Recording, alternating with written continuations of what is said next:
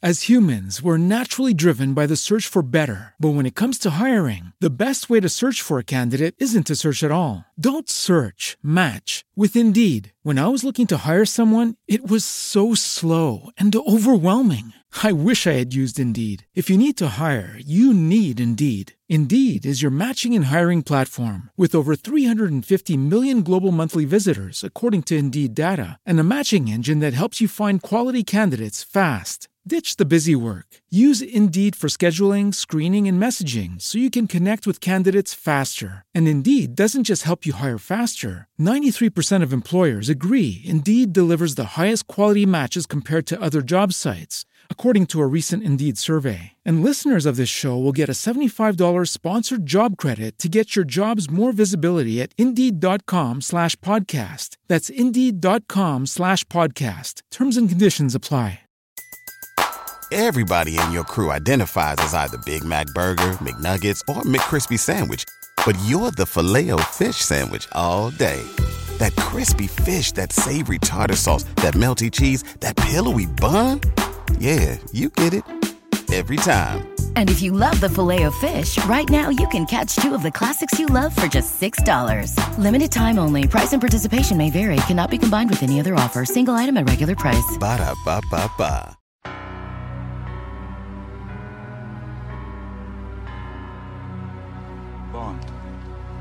James Bond.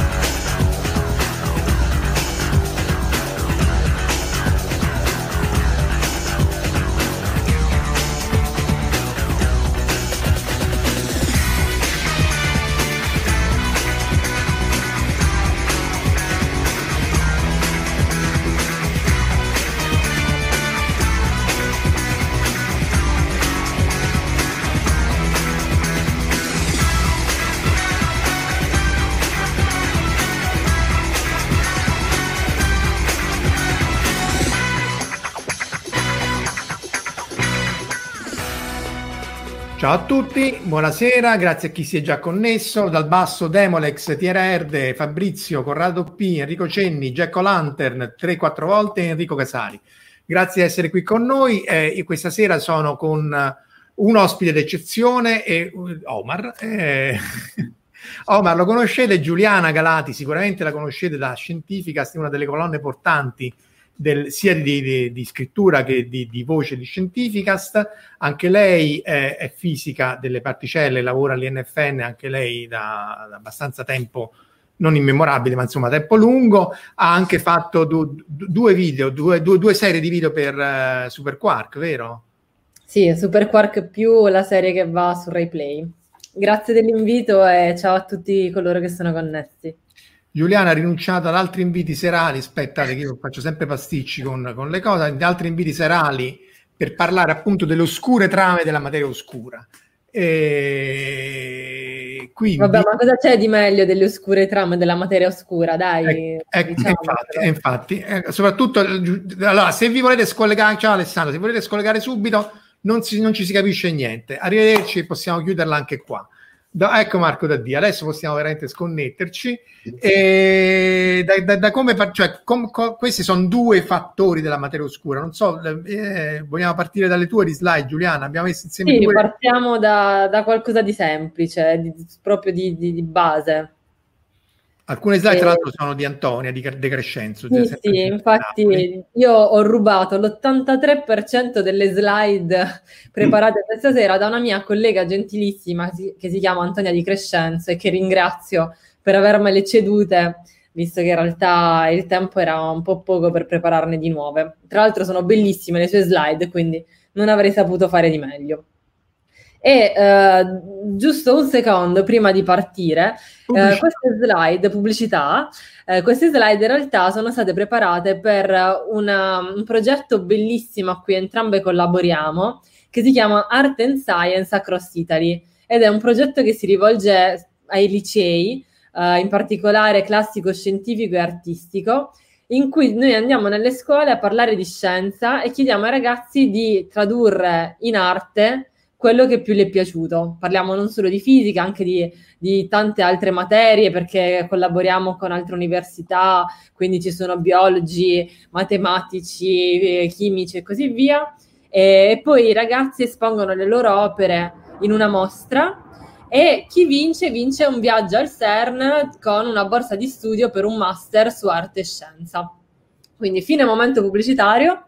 E siccome adesso stiamo partendo con la terza edizione e poi andate a scuola, vi fanno entrare, non vi sparano i cecchini. Eh, vedremo come organizzarla. Abbiamo ancora in sospeso la, la, la, l'edizione precedente dove non abbiamo potuto finire di fare le mostre dal vivo. Quindi vabbè, vedremo come andrà. Però il progetto parte, quindi se ci sono dei professori tra voi o tra i vostri conoscenti o alunni, eccetera, potete suggerirglielo e, e partecipare. Sì, anche perché poi diciamo in, fa- in, fase di liceo, eccetera, uno va al CERN e era un po' figo, poi magari ti passa, però lì per lì. no, in realtà, vabbè, non voglio divagare troppo, però è un progetto molto bello perché partecipano con interesse anche i ragazzi che di solito non sono quelli più portati per le materie scientifiche.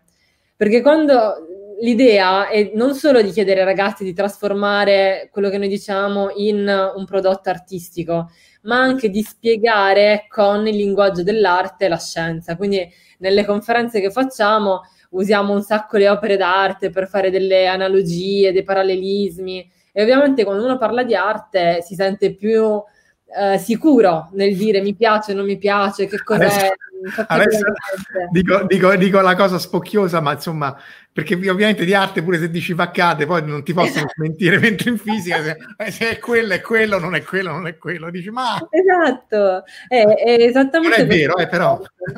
No, però un po' è così, quindi diciamo anche lo studente che prende 4 in matematica, se tu gli chiedi di capire il linguaggio del tempo in, una, in un'opera con gli orologi sciolti, qualcosa te la dice, no?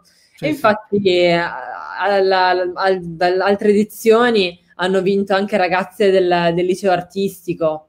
Quindi, diciamo, loro dicevano: Noi non avremmo mai pensato di poter vincere, sono arrivate prime. Eh, eh quello è sempre importante, anzi, perché sì, sì.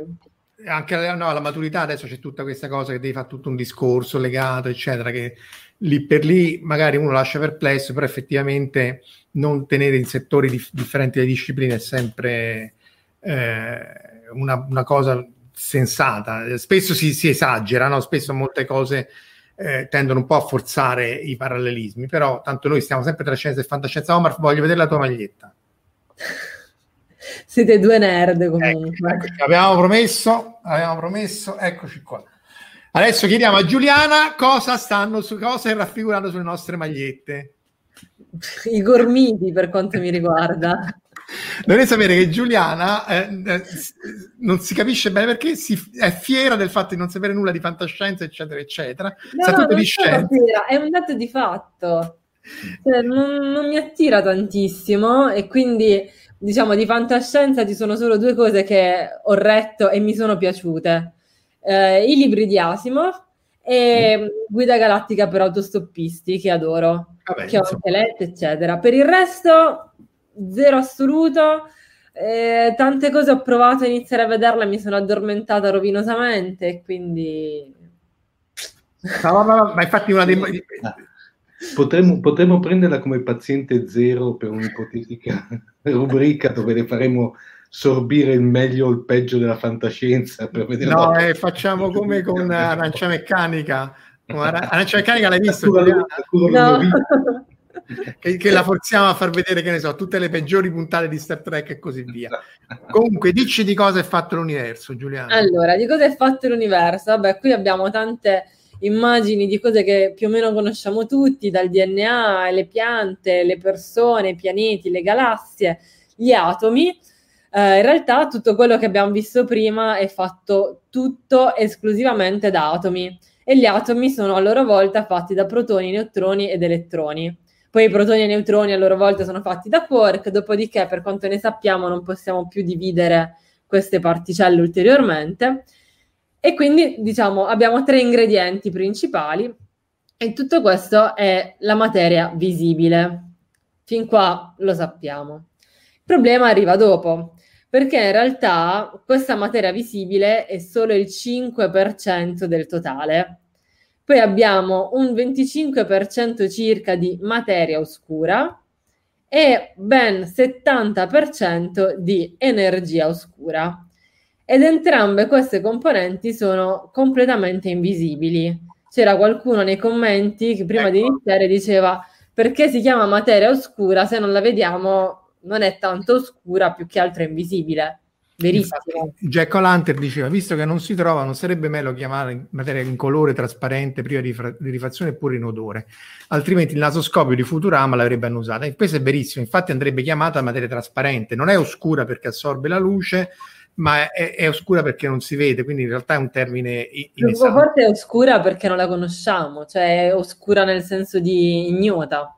Eh sì, sì, sì. sì Quando esatto. tu dici che ne so, questo testo è un po' oscuro, criptico, perché eh, non c'è capito una mazza. la luce, sì, esatto. E noi infatti non capito una mazza. Cioè. Eh, eh, allora, eh, eh, ciao Giugiu Giarlo, non ti sei perso niente perché non ci abbiamo capito una mazza e, e, ne, ed è un secolo che non ci capiamo una mazza. Abbiamo forse festeggiato più di un secolo che non ci si capisce assolutamente niente perché il primo a ipotizzare, scusa se passo sul vai, mio, vai. a ipotizzare l'esistenza della materia oscura è questo uh, astronomo svizzero Fritz Zwicky, questo ha fatto un sacco di cose, una quantità incredibile di cose, e, e tra cui appunto ipotizzare, studiando uh, gli ammassi di galassie, lui ve- vedeva che questi oggetti non potevano stare insieme perché la loro velocità sarebbe stata tale e questi se ne sarebbero andati. Quindi ipotizzò già nel 1933, quindi siamo quasi a un secolo, siamo a buon punto, ipotizzò che ci doveva essere eh, della, della, della, materia che non era visibile. Ora Zwicky, eh, questa è la cosa che forse magari ma- manca a chi sta fuori dall'ambiente, era, era, era uno stronzo, cioè, detto, cioè, un genio, però detta proprio, cioè, almeno qui chi lo conosceva, io non ho mai interagito, perché nel eh, 74, cioè avevo 4 anni, stavo forse all'asilo. Ehm, però appunto è un caratteraccio, quindi era noto per essere quello che ci azzeccava, sì, però insomma poi tutto sommato, ma chi se ne frega, quello è pazzo e vecchio. E quindi poi non, non, questa cosa fu ipotizzata nel 33, ma poi rimase, eh, rimase assolutamente non, non mh, investigata perché anche lì non è che qualunque cosa che uno dice poi viene seguita, quella boh, rimane anche adesso nella fisica sono tante teorie che vengono, non, non vanno di moda o sono secondarie e così via. Passarono quasi 30 anni finché eh, una donna, Louise Wolders, ehm, osservando un'altra galassia M33, si accorse che non ruotava come dovrebbe. E qui tu intanto cerca la tua, la tua slide, Giuliana, eh, che così metto la tua, che è più figa della, della slide mia. E, e, tra l'altro, intanto che la cerca, io eh, eh, non ho trovato nessuna foto di Louise Wolders. L'ho cercata per, non per tre ore, però eff- effettivamente non si riesce a trovare, mentre Vera Rubin e le altre sono più note, non so perché non, non, non sai perché, perché è una donna e quindi ovviamente è stata tenuta nascosta da questa scienza maschilista. Sì, ma questo è vero però, cioè è assolutamente vero, sì, cioè, non, uh, però pure te ti sei fatta pregare per, per, per appalesarti qui su Beh. questi canali, eh. Eh, magari anche più, più, più, più modesta, eh, perché poi, Giuliana è bravissima, eh, però, però, appunto essendo timida poi dico no che cavolo vieni te voglio dire meglio di stare io e Omar. È eh. che il vero saggio sa di non sapere quindi eh sì però quello è l'effetto ah, io non mi sento mai all'altezza quindi eh, cercavo di declinare l'invito poi alla fine ho dovuto cedere. Mi ho rotto talmente tanto le scatole che... allora quindi la... come ruota la galassia? Ruota la galassia, come un gigante. immagine di un derviscio che ruota uh, insieme alla galassia, di cui non abbiamo trovato chi sia l'autore, però uh, mi piaceva molto, a me in realtà è la, la mia collega che l'ha trovata. E qui invece entriamo più nel vivo. Abbiamo la velocità uh, di rotazione delle galassie che uno si aspetterebbe seguisse la legge di Keplero e quindi diciamo si muovesse come quella che vedete adesso.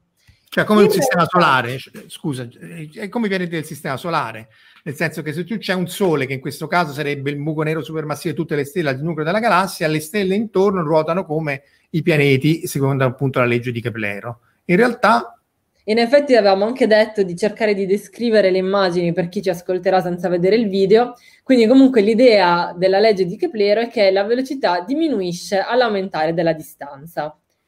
Quello che si vede invece dalle osservazioni è che la velocità rimane costante e questo ovviamente non, non si spiega perché eh, la, il rapporto di queste velocità, come si calcolano?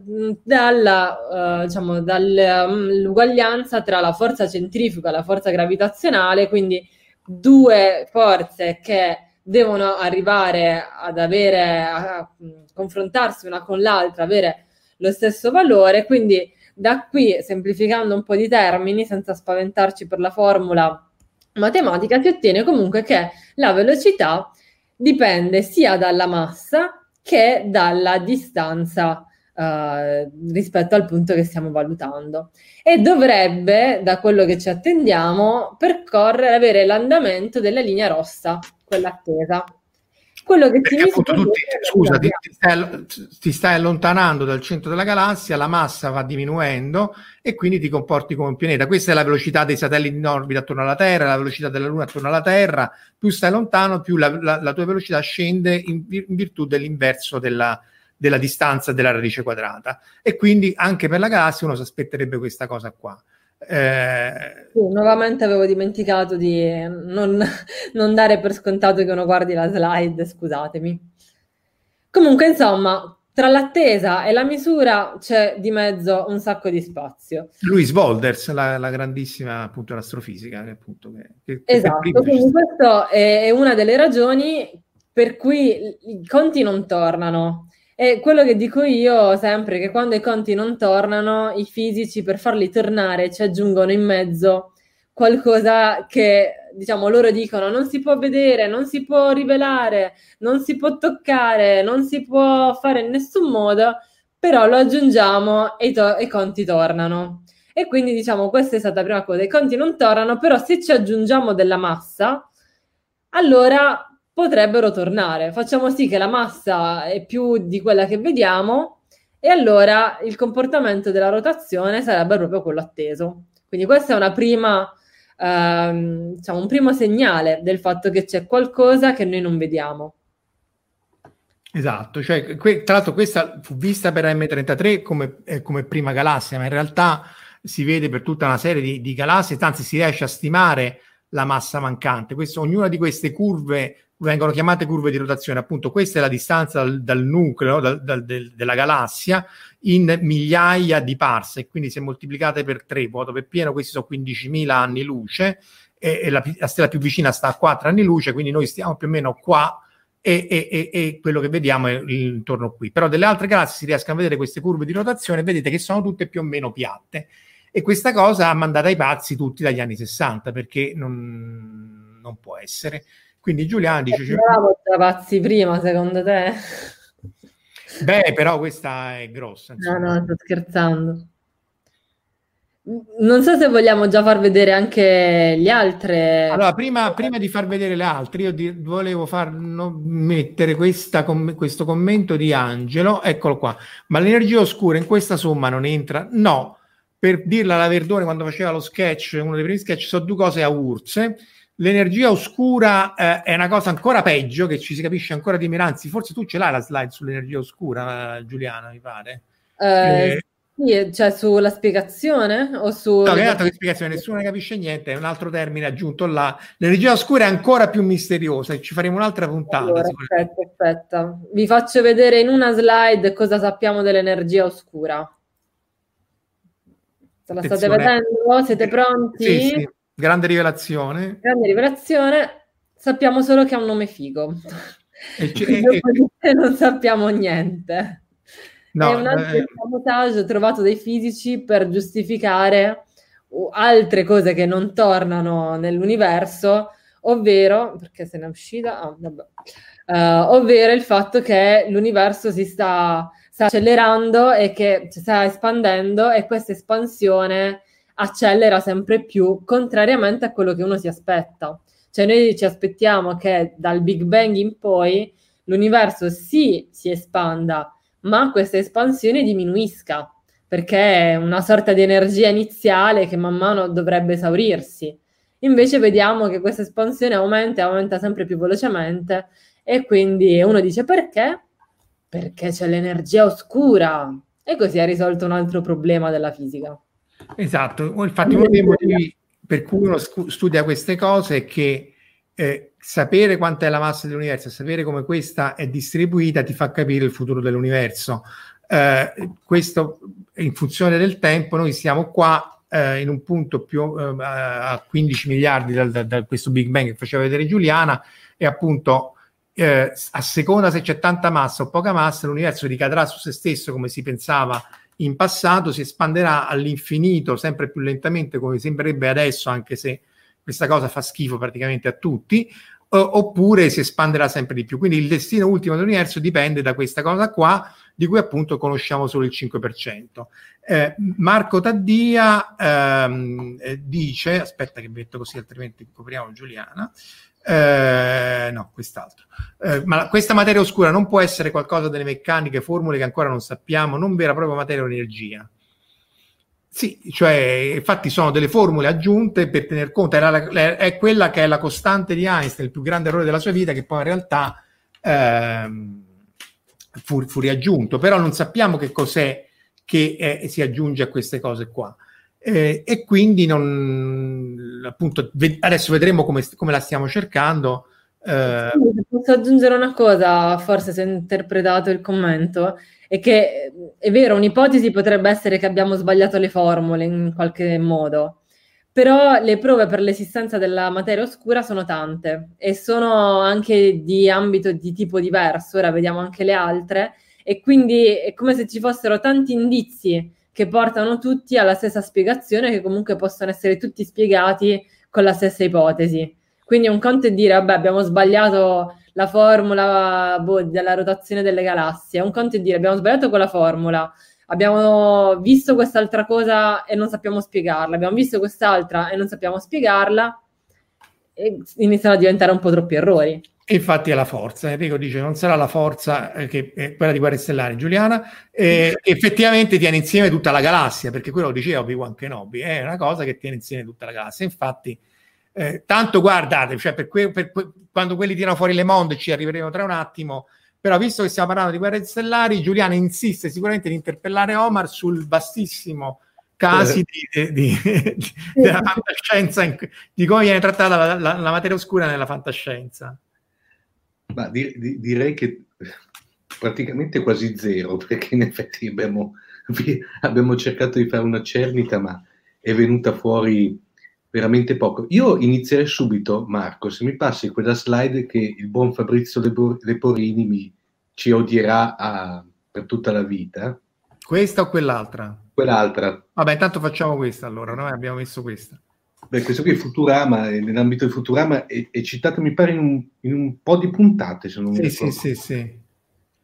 Ovviamente è citata come, com, come solo Futurama riesce a fare, per cui...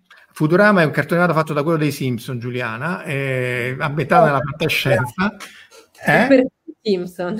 No, i eh. Simpson guardo, Futurama lo guardo meno perché ovviamente mi piace di meno. Eh. E, e, poi c'è anche quello fantasy che secondo me è carino, non è... è così, Beh, Disenchanted. Sì, ma quello fantasy non l'hanno, non l'hanno, tra l'altro non l'hanno sospeso? Non lo so, hanno fatto due stagioni che secondo me sono carine, cioè non cerca di farti ridere a tutti i costi, ma uh, non, era, non, era, male, di Matt Groening tutti e tre. Eh.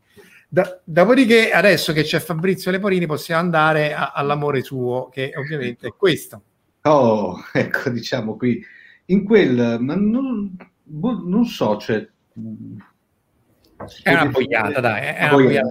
Eh è una cagata pazzesca la Fantozzi praticamente. Da 100 milioni di dollari peraltro. Sì, tra l'altro che tra l'altro ha fatto rivalutare, Marco ha fatto rivalutare l'altro Brobio sulla, sulla corazzata Yamato praticamente. Beh, Yamato era meglio. Quello, stiamo parlando di Capitan Harlock per chi ci ascolta in podcast e non stiamo parlando del cartone animato uh, uh, degli anni 70 o anche dei vari remake, ma del film appunto costato 100 milioni di dollari fatto in computer grafica, che aveva se non altro il pregio di avere attori in computer grafica e di non aver messo a, a recitare appunto i giapponesi che stavano in Yamato nei, nei super uh, in, uh, in, quelli come si chiama? Sì. E, tokusatsu. tokusatsu perché recitano veramente, veramente da, da, cani senza appello in confronto appunto la, la, la corinna di, di, di, di, Boris era veramente da Oscar e qua, e, e qua appunto il film che, che, Fabrizio dice che non esiste come, non so, cita un'altra cosa che non capisco cosa sia, IJ4, non, non so cosa si riferisca.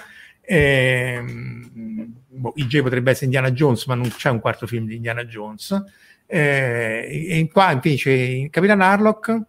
Capitan Harlock che praticamente ovviamente hanno dovuto condensare una saga abbastanza grossa e cospicua in un film unico eh, dove praticamente compare questi, diciamo, lì parte addirittura la, il motore a materia oscura, dark matter, e addirittura si scopre che, non so se a questo punto si possono fare spoiler, ma tanto noi non abbiamo questa policy di... No, tu non ce l'hai, io cerco di mantenerla, però questo è talmente brutto di film che esatto. francamente... si scopre che addirittura la, la, alla fi- cioè diciamo che è, se volete vederlo, vedete a vostro rischio e pericolo. Sostanzialmente si scopre che la Terra è andata eh, completamente a quel paese a causa della materia, eh, materia oscura, sostanzialmente.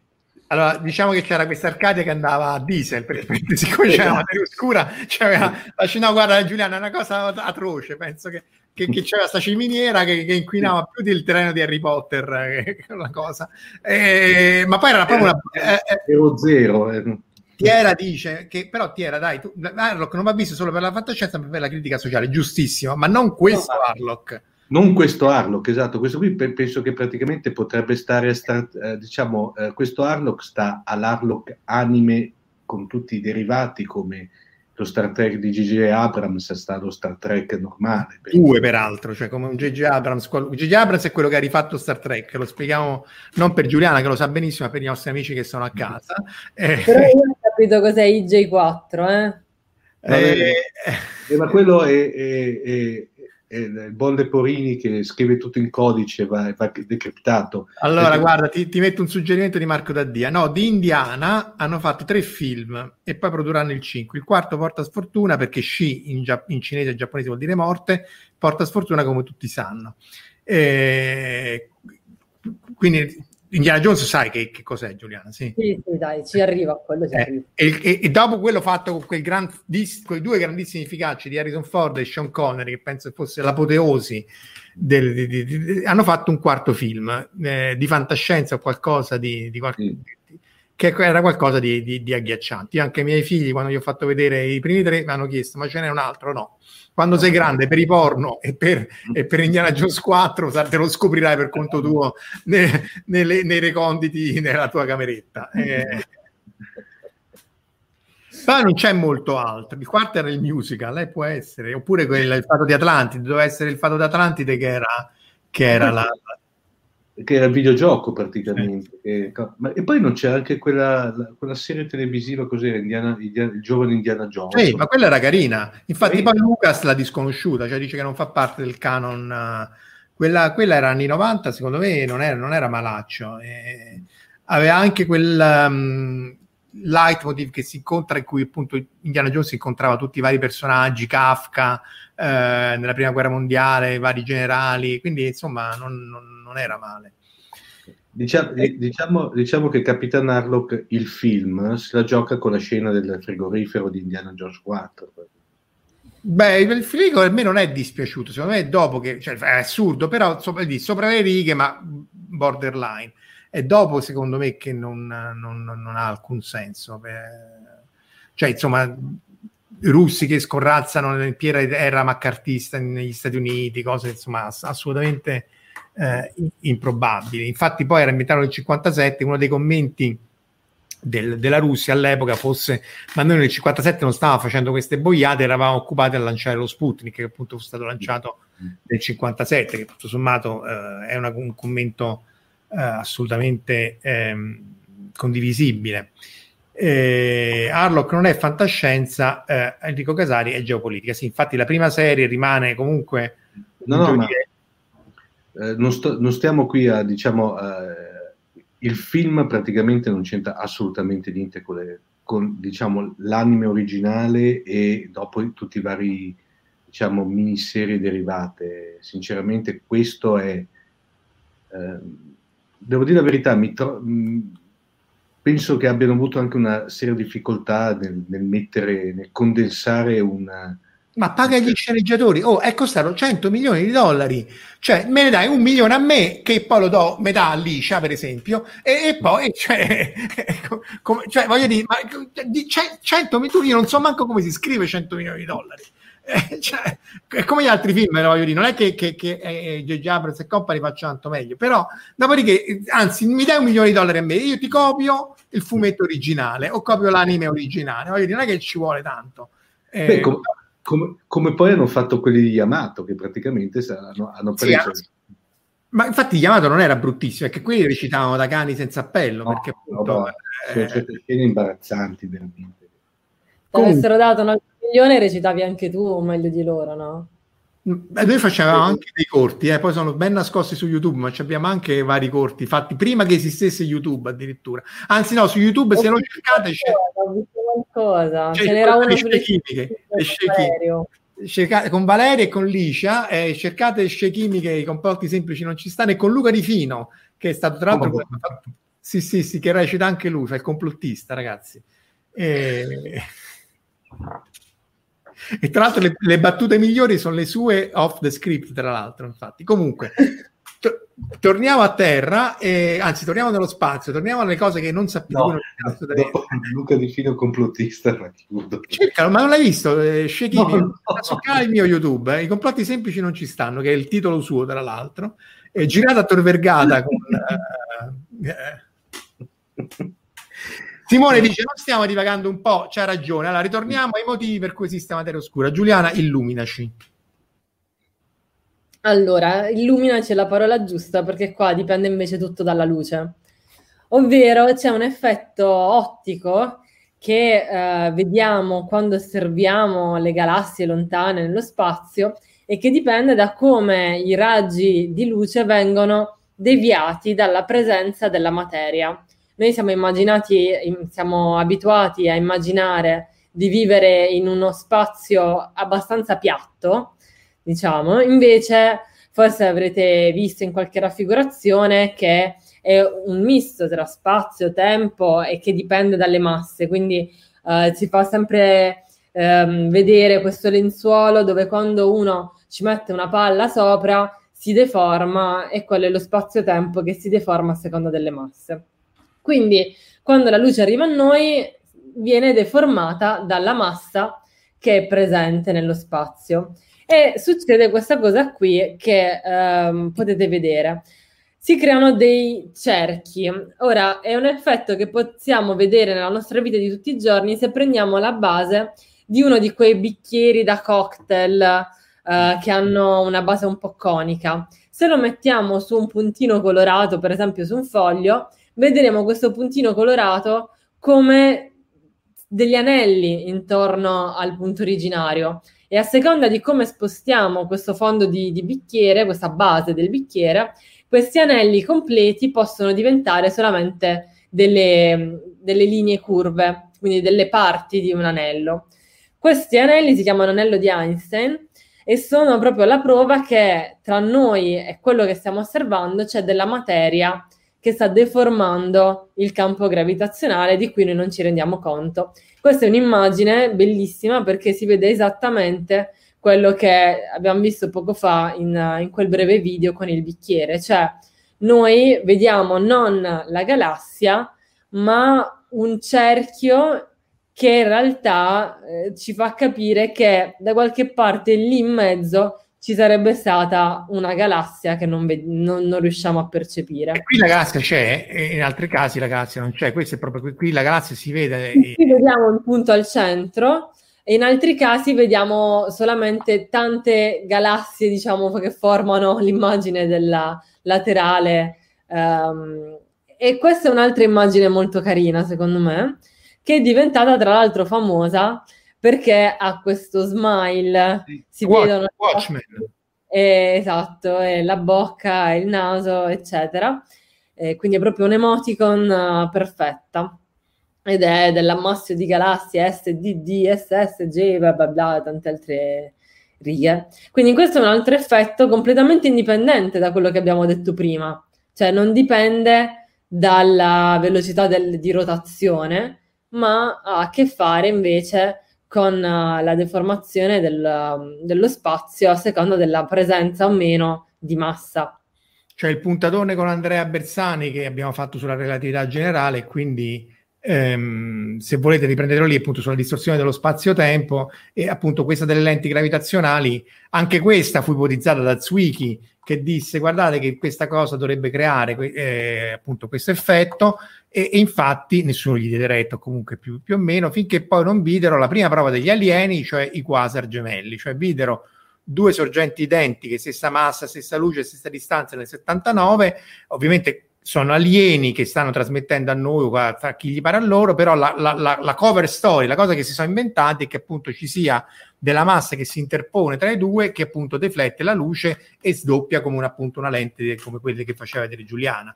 Se la, le- se, se, se la massa è molto ben concentrata, si vedono proprio le immagini, ne dovrei avere anche una eh, con, con quattro quasar gemelli da qualche parte, vediamo un po' se riesco a... Eccola qua eh, la, la, la, la, croce di, di, di Einstein, eh, vediamo eccola qua, quattro quasar gemelli, quindi c'è quella, la luce principale che è questa e quella che viene eh, distorta. E appunto, come dice Giuliana, in certi casi c'è la galassia davanti, anzi le prime ammassi di, di, di, di lenti gravitazionali sono state viste in, con la galassia davanti che si vede, però in molti casi non si vede.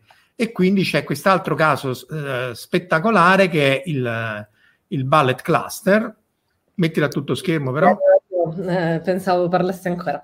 Eh, eh. Si vede lo scontro tra due cluster di galassie.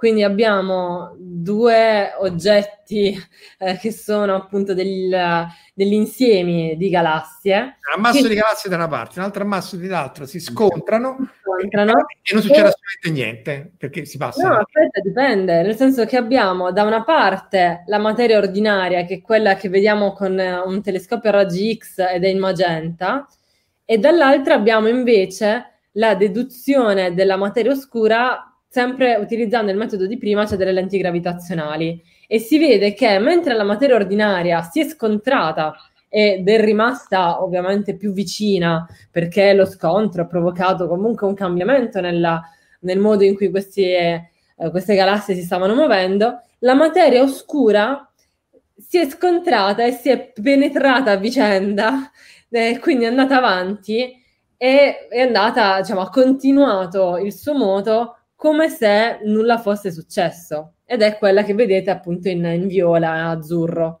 Ovviamente questo, sono falsi colori, ecco, questo appunto, la foto è visibile. Colori, hai ragione a sottolinearlo, però insomma quello che si vede è che la materia ordinaria e la materia oscura si comportano in modo diverso. Quindi la materia oscura non solo non se ne frega niente di noi, non se ne frega niente di incontrare nemmeno dell'altra materia oscura. Esatto, cioè, eh, le, perché allora c'è da dire che quando c'è uno scontro di galassie, anche la nostra galassia si è scontrata con altre galassie più piccole e se le pappate, e, e però in generale voglio dire, forse saranno due stelle che si scontrano realmente, tipo i buchi neri e il buco nero, perché in realtà lo scontro vuol dire semplicemente che avete questo, questo fluido che è la galassia che interagisce col fluido delle altre stelle e si ammappazzano in qualche maniera, ma le stelle fisicamente non si scontrano realmente. Sì, perché e, molto spazio è vuoto, cioè ricordiamo che esatto. appunto più fatto di gas, nu- eh, nubi, polvere, di questo genere di cose qua che si scontrano poi realmente. Anche i buchi neri, che, che li cita Angelo, infatti molti buchi neri supermassivi si ritiene siano anche figli di collisione di nuclei di buchi neri di, di, di altre galassie con il loro uh, buco nero al centro. Però quello che è importante che dice Giuliana è che appunto eh, si riesce a, a, ad inferire, a sapere dov'è la materia che non è quella visibile dalla distorsione dell'immagine visibile di Hubble, che ovviamente qua non, è appena visibile, ma insomma vedete che ci sono queste tracce eh, più filamentose e da lì si capisce che la materia oscura proprio si, a Roma si direbbe gli rimbalza, ma in realtà non rimbalza nemmeno perché passa dritto per dritto. Eh, tra l'altro Giuliano ha studiato una cosa che gli rimbalza poco di più, cioè che sono i neutrini e, e, e anche quelli insomma... Poi un'altra full immersion nei neutrini. I neutrini sono le particelle più piccole che... me ne freghiste. Esatto, me ne freghiste, quindi loro attraversano tutte indisturbate eh, passano attraverso di noi, passano attraverso la Terra, passano attraverso il, la nostra galassia. Infatti, una delle cose che mi piace sempre dire è che a noi arrivano ancora i neutrini che sono stati originati dal Big Bang, perché nonostante abbiano attraversato di tutto, sono passati indisturbati senza fregarsene di nulla. Però quelli li riveliamo nei, rivelatori underground perché interagiscono un po' più della, della, materia oscura. La materia oscura interagisce solo gravitazionalmente. No, aspetta, se interagisce solo gravitazionalmente, allora ci spariamo e è finita, no? Bello e chiuso con Leonardo, come dicevano Troisi e Benigni. Quello che si spera, che si prega la sera, ate e credenti tutti insieme, che interagisca almeno debole, se no veramente bello e chiuso con la materia oscura. Io dico, quello che abbiamo già osservato, ah, sì, sì. Esatto. interagisce sicuramente gravitazionalmente e per il resto, diciamo, non lo sappiamo se, se ha altri metodi di interazione. Sicuramente non interagisce in modo elettromagnetico e sicuramente non interagisce con la forza forte, che è quella che tiene insieme i nuclei negli atomi, per esempio. Invece i neutrini sappiamo che interagiscono anche debolmente, che è il quarto tipo di forza, eh, che come dice il nome non è molto forte, eh, però fa sì che ogni tanto qualche neutrino riesca comunque ad andare a sbattere sugli atomi e a creare qualcos'altro che noi possiamo vedere. I neutrini di loro non li possiamo vedere perché sono neutri e possiamo metterci l'anima in pace che non esiste un rivelatore di particelle che ci faccia vedere direttamente un oggetto neutro, una particella neutra. Vediamo Elettricamente sempre... intende dire che cioè non ha carica elettrica? Sì, sì, è elettricamente neutra perché si basano tutti sull'interazione della carica con il rivelatore, della carica elettromagnetica. Quindi i neutrini di per sé non li vediamo, li vediamo solo se interagiscono con qualcosa. Se interagiscono, si trasformano in qualcosa che noi possiamo vedere, cioè producono qualcosa che possiamo vedere. E lì possiamo dedurre che cosa è arrivato, il neutrino, che tipo di neutrino, eccetera.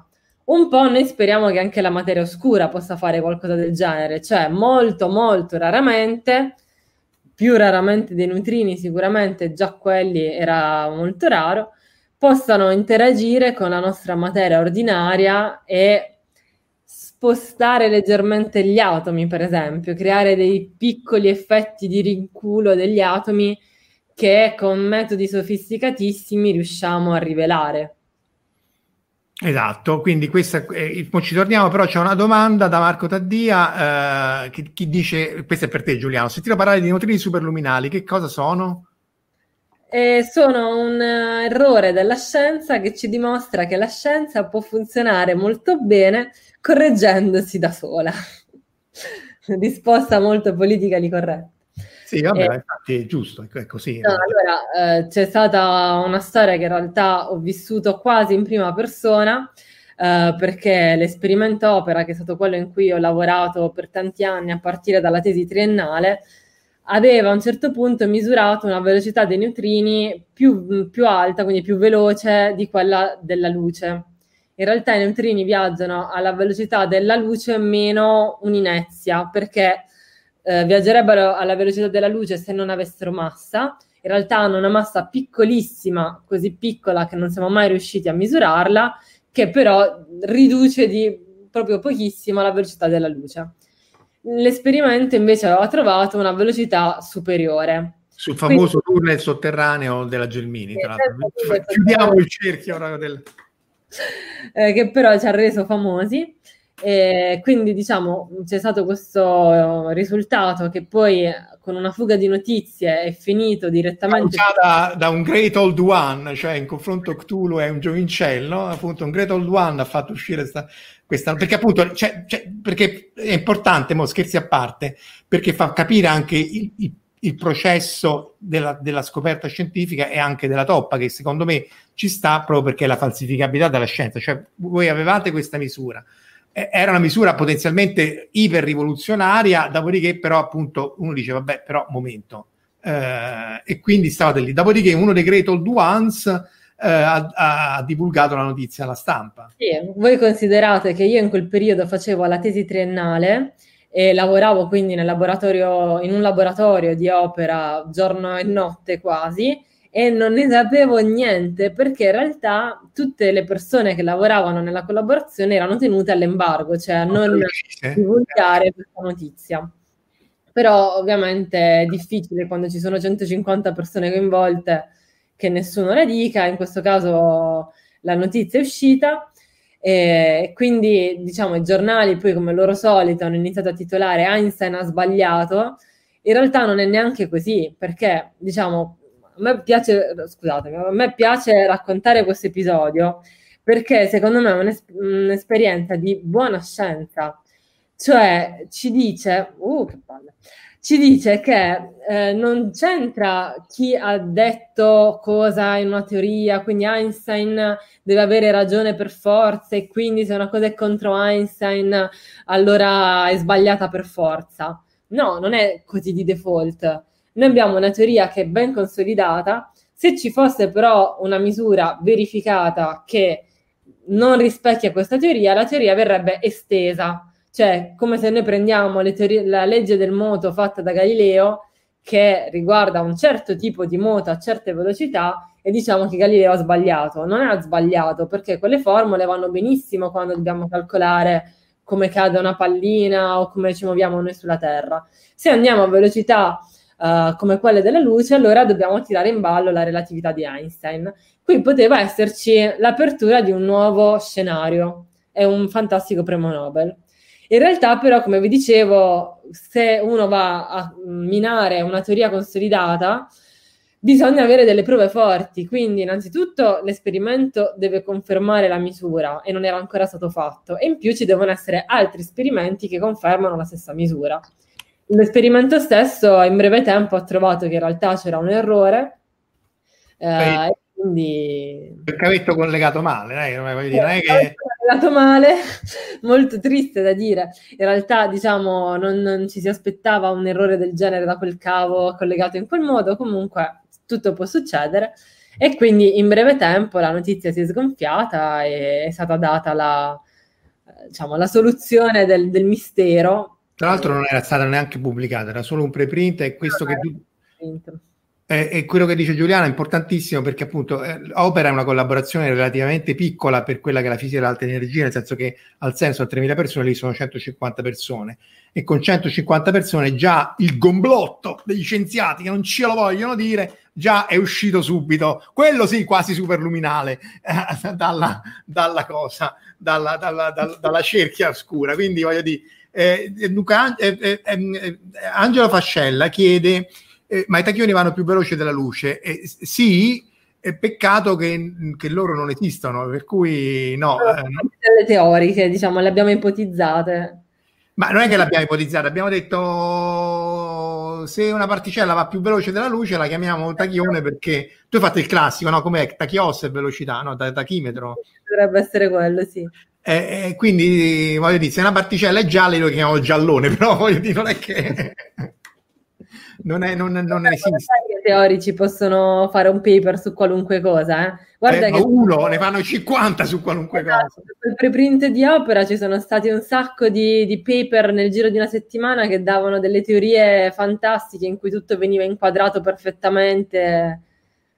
E tra l'altro quelli gli contano, cioè perché poi tra l'altro la cosa divertente è che in tutto questo rutilante mondo della scienza, a parte le mafie, gli impicci e gli imbrogli. Quello, una delle cose che conta è quanti articoli hai, non quante vaccate hai detto, cioè quello che conta è l'H-index che è quante citazioni hai, quanti articoli hai e quante, appunto, quante citazioni hai. Dopodiché il teorico dice se quello è vero, discende questo, questo e quest'altro, che non è tanto diverso da Capitan Harlock con la quella cosa Dark Matter che esce dice se quella Dark Matter la metto nella, nella caldaia dell'Arcadia esce coso nero e ci fai un paper. Dice ah, che hai fatto? C'è un altro paper.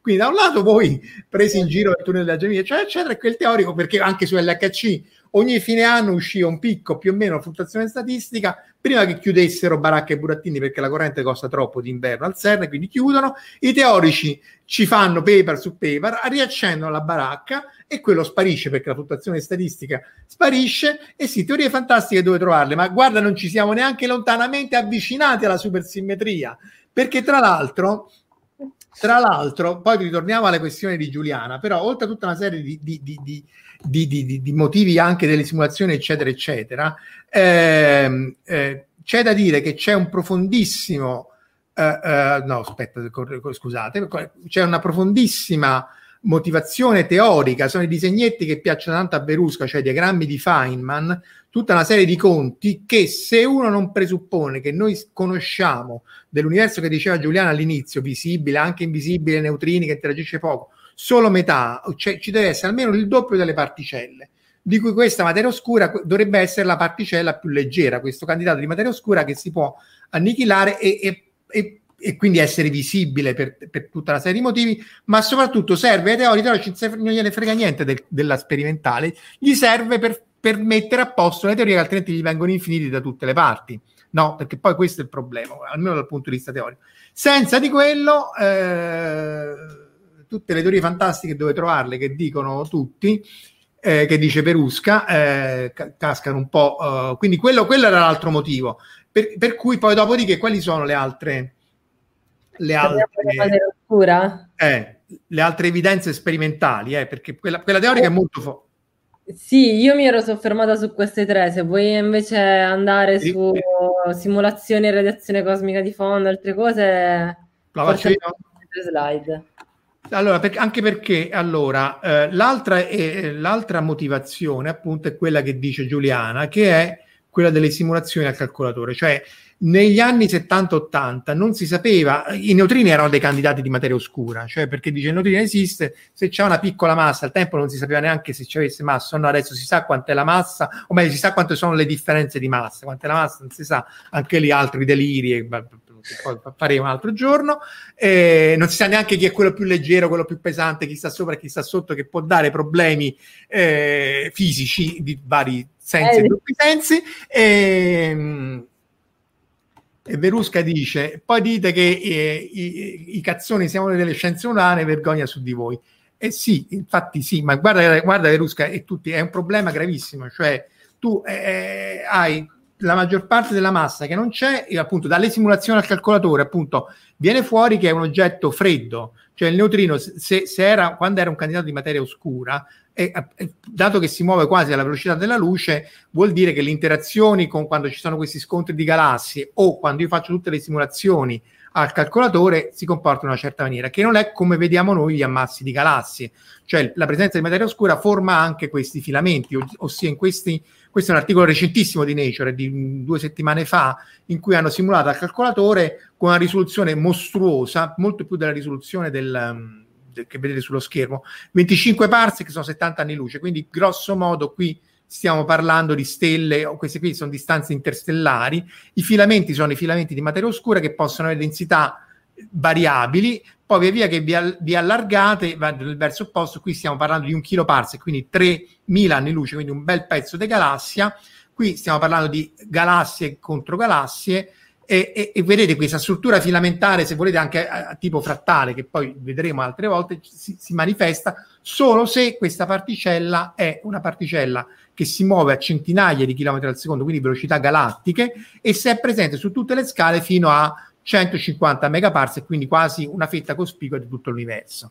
Quindi di nuovo, se io faccio le simulazioni del Big Bang che diceva Giuliano all'inizio, vedo come si evolve, fa, faccio cose, conosco gente nel mio calcolatore simulato, eh, eh, quella dice guardate deve essere un oggetto fer- freddo o comunque la maggior parte è fredda quindi si muove 220 km al secondo è una quantità enorme però per la velocità galattica sei in peschereccio nella galassia cioè non vai da nessuna parte però la velocità con cui ruotano le stelle intorno alla galassia deve essere fatta così i teorici dicono che è così e però Omar eh, prendiamo la slide tutte queste bellissime ricerche ci hanno portato a questo Ecco. Che eh, per chi non eh, appunto ci ascolta in podcast è una frame di balle spaziali, eh, non quando dicono eh, abbi- che passano il, al, al, deserto al pettine e ci sono anche lì eh, il political incorrect di Mel Brooks. Eh, non abbiamo trovato nulla, non abbiamo trovato niente e i due di colore col pettine di colore, appunto, anche qui confermano che non abbiamo trovato assolutamente niente in maniera co- colorita, appunto eh, perché appunto le altre ricerche sono quelle underground ehm, su acceleratore nello spazio, quindi tu avevi anche delle slide su, sui rivelatori underground. Sì, abbiamo ecco. tre modi per cercare la materia oscura, finora tutti abbastanza infruttuosi. E uno è di cercare nei laboratori sotterranei, quindi in luoghi che sono abbastanza puliti da tutti i raggi cosmici che arrivano continuamente a noi eh, cerchiamo con dei rivelatori molto sensibili di vedere se queste particelle urtano i nostri atomi e provocano dei piccolissimi rinculi degli atomi, quindi questi atomi eh, lasciano una piccola traccia nei rivelatori di particelle e poi se volete vi posso raccontare qualcosa in più su questi esperimenti. Uh, un altro metodo è quello di andare invece in orbita con i satelliti e di vedere se ci sono scontri tra particelle di materia oscura, quindi collisioni di materia oscura, un po' come avevamo visto prima, che in realtà però eh, per la maggior parte si attraversano una con l'altra le, le nubi di materia oscura, non se ne fregano niente. E l'ultimo è quello invece di produrre materia oscura e quindi di usare gli acceleratori di particelle come quello del CERN e l'HC e di vedere se nell'urto di protoni una volta non vedi mai che viene provocata una particella, viene creata una particella di materia oscura. Quindi queste sono le tre strategie. Fallite viene... tutte miseramente, dopodiché possiamo discutere chi ha fallito più miseramente delle tre. Eh, su quella in diretta eh, ci abbiamo lavorato noi per tantissimi anni, nel senso che abbiamo lanciato Pamela nel 2006 eh, da, da, da, da, dove hanno lanciato anche lo Sputnik, questo era il, il, giorno prima del lancio di Pamela, appunto come dice Giuliana, tu quello che vai a cercare è l'annichilazione, ma un satellite che studia l'antimateria per vedere i prodotti di annichilazione della materia oscura, perché questa non interagisce per niente, però se per caso si incontra rarissimamente con un'altra particella di materia oscura, produce energia esattamente come una collisione materia-antimateria dei, dei motori dell'Enterprise e produce a sua volta antimateria. E noi l'abbiamo trovata nei positroni, ma poi non è stata poi questa scoperta spiegata tanto in termini di materia oscura perché non si trova dalle altre parti, quanto piuttosto come una, um, uh, contributo locale, forse dovuto a Pulsar. Poi il nostro risultato che è stato pubblicato su, su, su, su, Nature, è stato anche confermato da MS, di cui eh, Valerio Formato, tra l'altro, lavora anche per, per AMS, quindi voglio dire, anche lì l'importante è la verifica, però non è detto che poi questo eh, poi sia eh, dovuto alla materia oscura. Eh, Angelo cita anche l'acceleratore di Flash, ecco, questa era l'altra citazione, de, io non l'ho vi- nel, nella serie di, di Flash. Ehm, tu non so se Omar, se l'hai seguita la... No eh, perché appunto anche lì l'acceleratore aveva prodotto materia oscura, magari, e creare flash metaumani, quelli i metaumani stanno già al CERN. Ora, se siano veloci o no, si può discutere una buona parte. Eh, però c'è molto poco altro. Anche Star Trek, la materia oscura sì. compare spesso, però eh, no, in, in, contesti assolutamente fuori luogo. Sembra come una la classica me- il classico escamotage per giustificare certe situazioni. Eh, tra l'altro poi Marco, io mi ricordavo più l'altro, l'altro episodio sempre della, del, del, dell'universo Star quella di, eh, ecco, questo qui, che tra l'altro poi no, diciamo non c'entra niente sostanzialmente, o quantomeno eh, l'episodio si verte su tutt'altre tematiche, eh, tra l'altro è interessante ricordare che il titolo originale è un capitolo del, de, di un manuale della Marina eh, Militare Americana. Ah, ah questo e, ehm, sarebbe, sarebbe, spiagge e rocce, cioè... Sì, però è, è, visto come praticamente come asperità e ingiustizie, praticamente mm. potrebbe essere... Rocks and Shoals, ah, ah.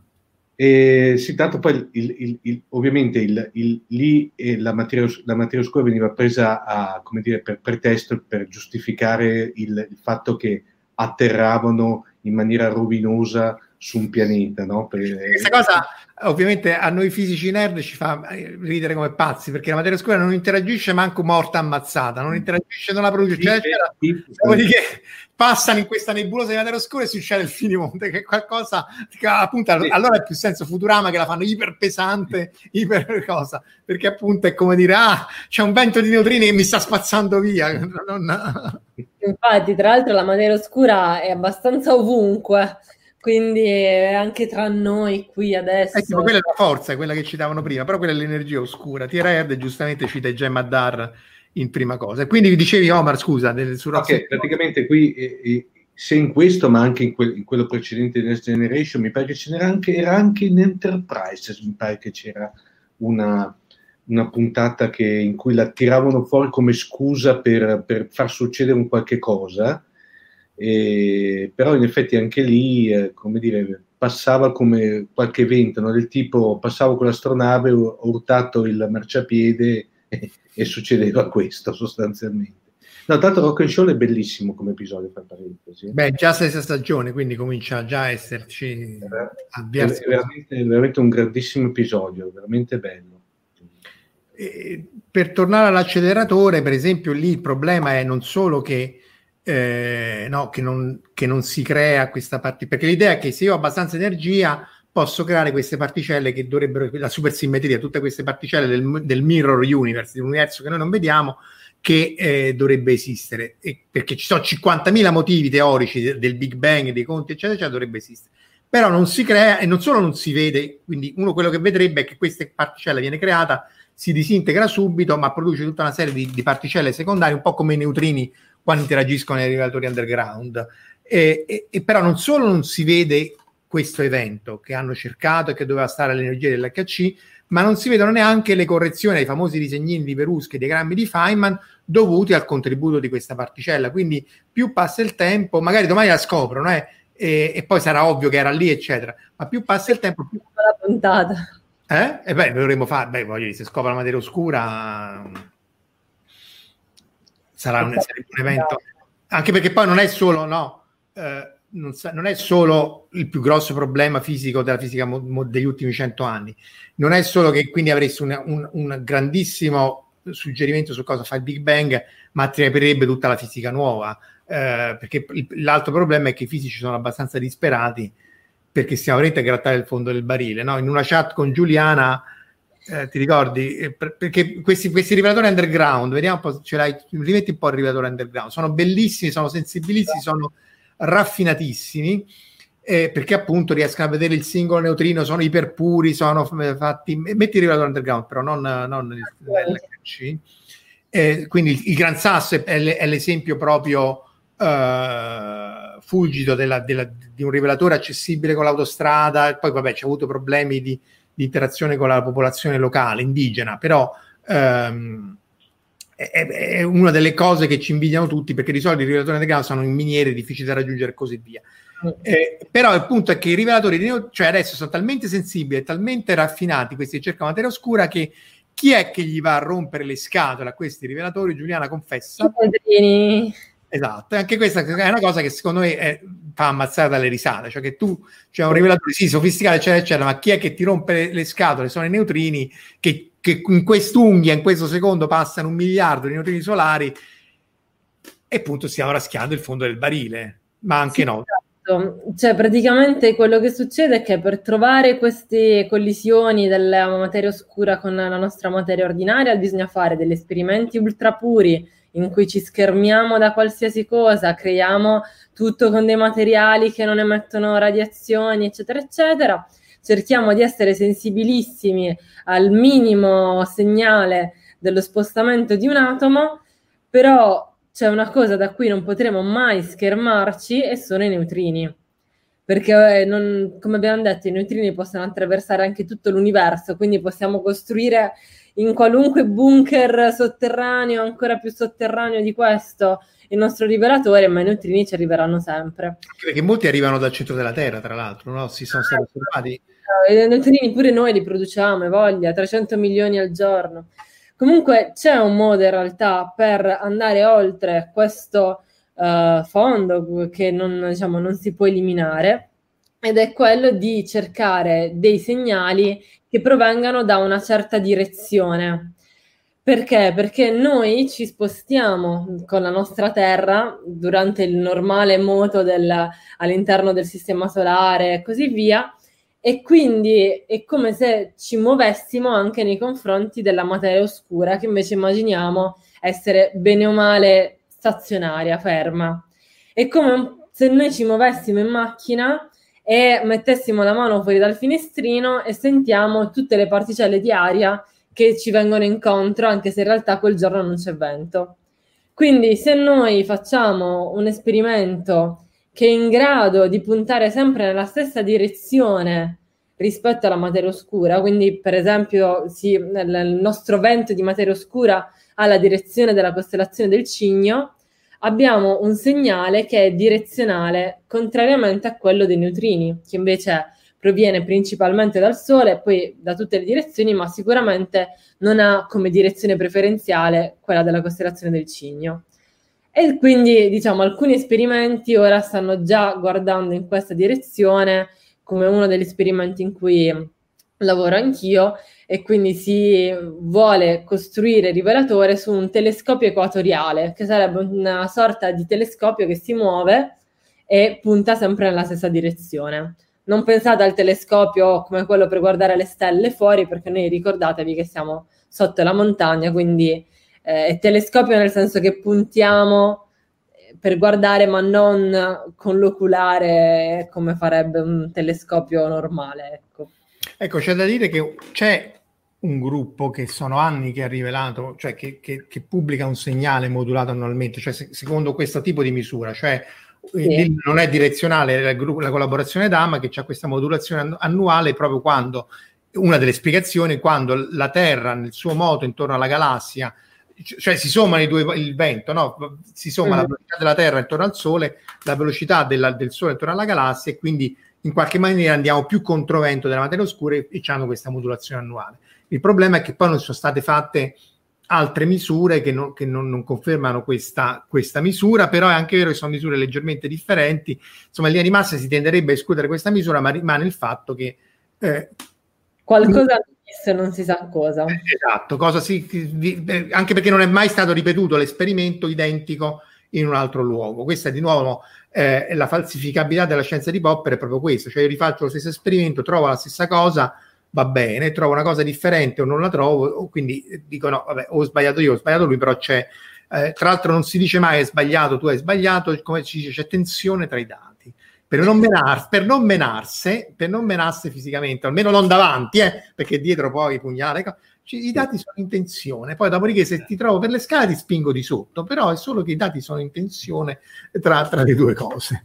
Eh, insomma, le interazioni tra fisici e fisici, soprattutto per, perché poi tutta una questione di soldi, sono molto diverse da come ve le aspettate, forse o come sono narrate. C'era anche questa serie, Dark Matter, no? Che sì. non era neanche male Però l'hanno tagliata, non mi ricordo, Omar. Eh, aspetta, mettiamola qua. Eccola qui. Mi pare che l'abbiano tagliata. Comunque aspetta che verifichiamo immediatamente. Sì. Hanno Dopo fatto tre stagioni. tre stagioni. Infatti, però non era, cioè, con la materia oscura non c'entrava niente, ma almeno non è che c'era l'astronave che andava a materia oscura.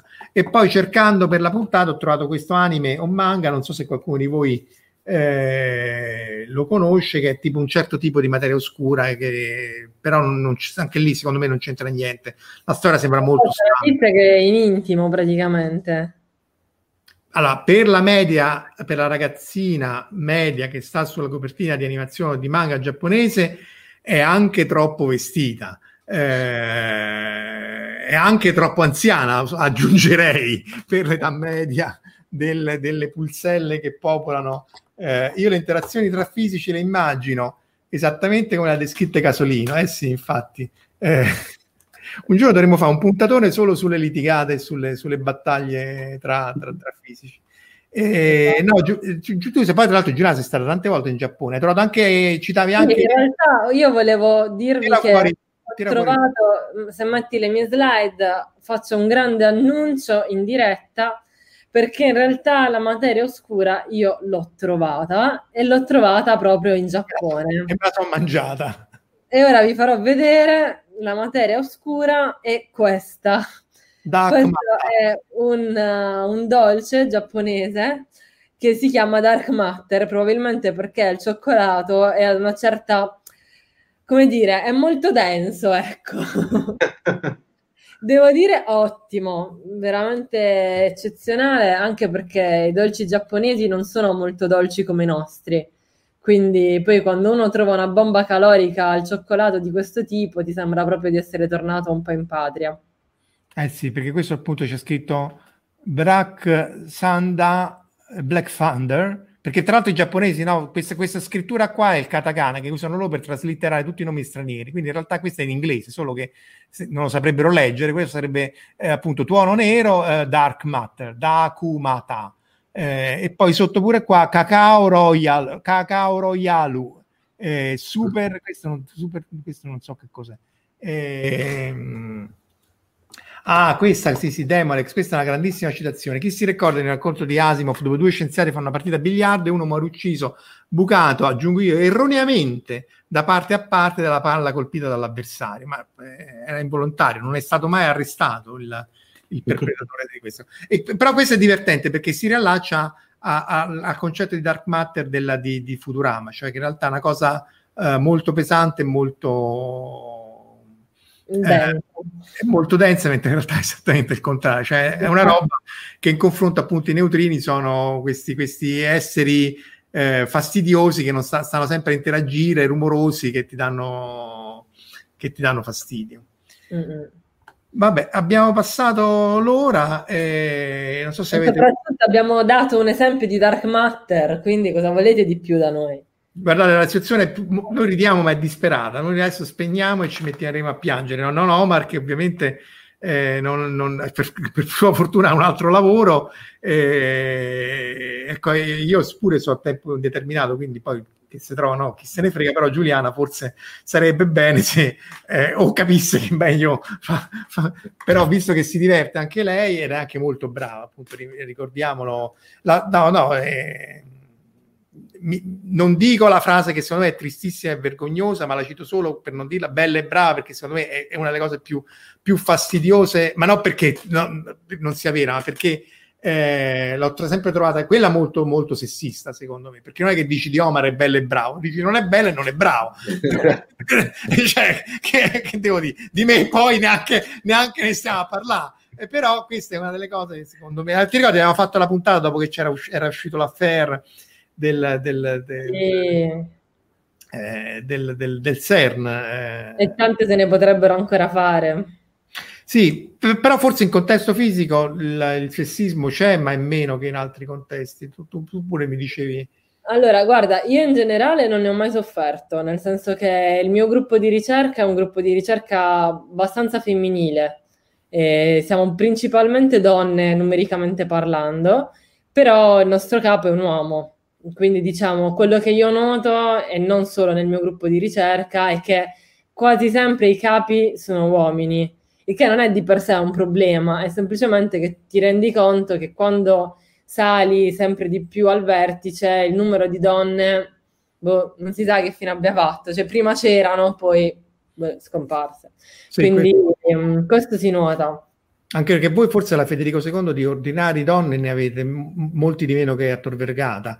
Eh, appunto si potrebbe fare la battuta, se discutiamo se sia un bene o un male, però appunto in realtà eh, eh, cioè, quando, quando, si discusse di questa cosa, noi a Tor Vergata per esempio abbiamo parecchi ordinari donne che appunto è il livello più alto del professore, e, mentre in altre università, essendo poi una cosa statistica, in realtà ci sono parecchie fluttuazioni, però è chiaro che c'è, eh, il problema c'è ed è, c'è in tutte le scienze, però diciamo in fisica minimo, eh, perché poi pure lì il gossip questo non lo potremo mai fare, qua però eh, in generale si bada più al risultato, cioè se tu lavori o non lavori poi non ci frega niente di, eh, se sei gender fluid, gender binary, c'è tutto questo bellissimo video che ha fatto eh, Marco Daddia con Verusca in cui si fa tutto lo spiegone del...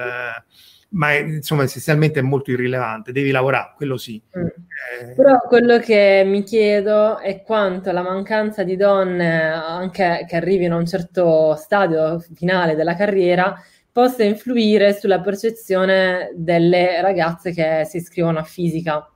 Cioè, io, per esempio, a, al primo anno di università ho visto una professoressa, professoressa ordinaria, donna, che mi ha ispirato tantissimo e è stato tipo amore a prima vista, nel senso che mi, ha, mi è stata di ispirazione, io volevo diventare come lei, eccetera, eccetera magari sarei diventata come un altro, cioè non è detto che, che non, se non ci fosse stata lei non avrei raggiunto gli stessi obiettivi, non avrei proseguito nella stessa strada, però è ovvio che c'è una maggiore identificazione quando uno vede una donna. Se tu ti vedi circondato esclusivamente da uomini, ti domandi perché e quindi... No, questo è, è, assolutamente chiaro che non manca, infatti ci sono stati fatti parecchi sforzi in, in tal senso, magari non, non, non, abbastanza sicuramente, però eh, è un problema aperto, non solo nella scienza, ma anche poi anche nelle arti o nell'archeologia, eccetera, eccetera, dove lì mm. magari eh, conta un po' meno quanto lavori, anche lì frase razzista su, sulla superiorità dei fisici, però effettivamente da noi se una la, lavora e tra l'altro in Italia c'è da dire che è abbastanza tutelata, cioè ci sono tutta una serie, se tu hai bambini, eccetera, eccetera, è chiaro che sono tutta una serie di problemi, però poi viene computato nel, non so, de, de, puoi, puoi, fare, non so, domanda anche all'Unione Europea, no? per rispondere all'Unione Europea se sei a otto anni dal dottorato, però se tu hai avuto un, un numero di bambini eh, non bosonico, cioè non contemporaneamente gemelli, ma fermioni, cioè uno per volta. Eh, nerd. Eh sì, lo so, lo so.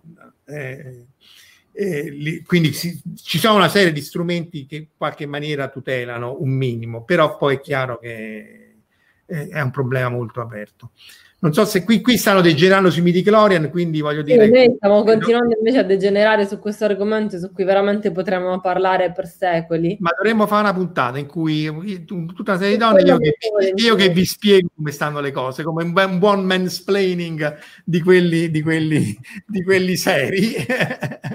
allora, Giuliana, Narita, Verusca, cioè, cioè adesso ascoltate che vi spiego esattamente il problema delle donne nella fisica e nella, nella società moderna. Guarda, se poi rubi l'immagine a qualche ragazzina straniera allora. come locandina è il top, successone sicuro, assicurato. Accendi tutti gli special, comunque dovremmo farla, no, non così perché poi appunto mi venate voi, tra l'altro c'è da dire che tutte, soprattutto in scientifica, ma insomma in questi contesti oltre eccetera eccetera, belle, brave, quello che volete, ma menano come fabbri, quindi anche lì c'è da dire che anche, anche colleghi dell'università, colleghe dell'università, cioè tu vuoi, fai la battuta sì, però poi ti becchi cioè, i lividi, io non è che scherziamo, io ve lo faccio vedere perché comunque la battuta ci stanno, però poi devi anche prendere, prendere il giusto, la giusta retribuzione.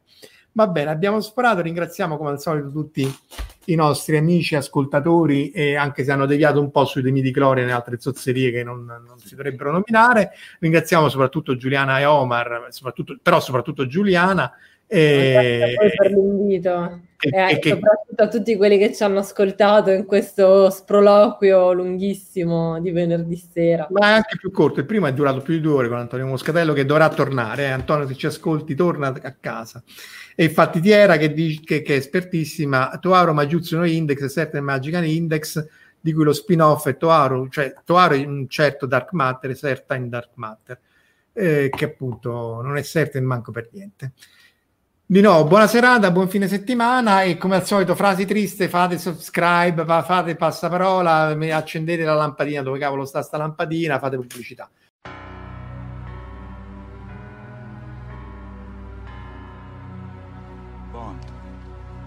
James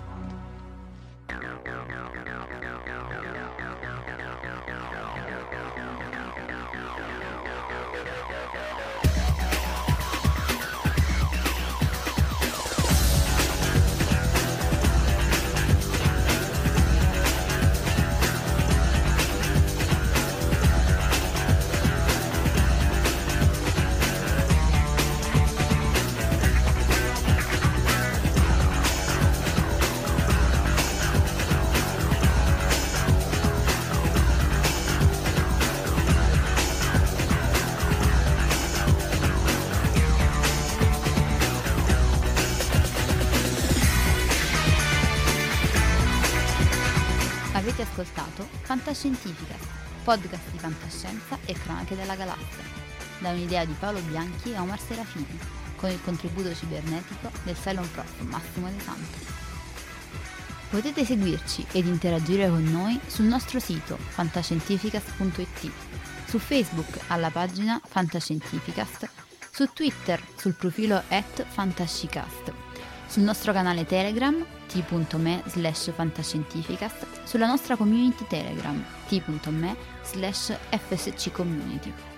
Se siete particolarmente timidi potete utilizzare la vecchia, cara e affidabile posta elettronica scrivendoci all'indirizzo redazione at fantascientificast.it.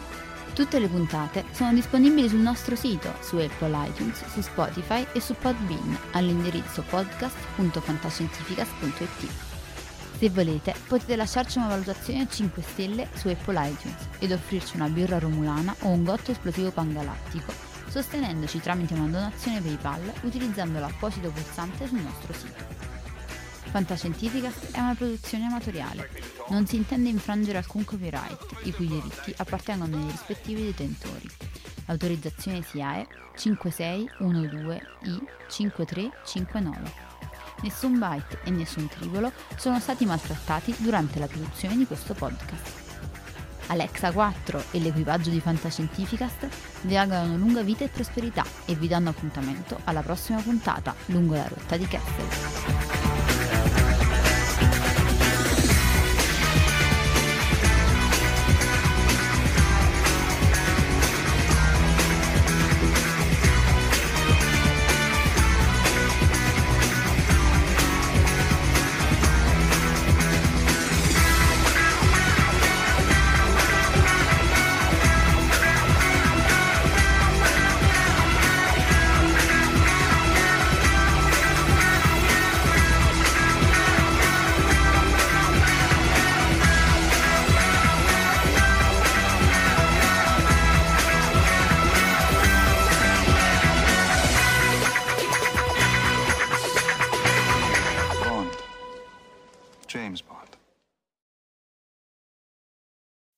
As humans, we're naturally driven by the search for better. But when it comes to hiring, the best way to search for a candidate isn't to search at all. Don't search, match with Indeed. When I was looking to hire someone, it was so slow and overwhelming.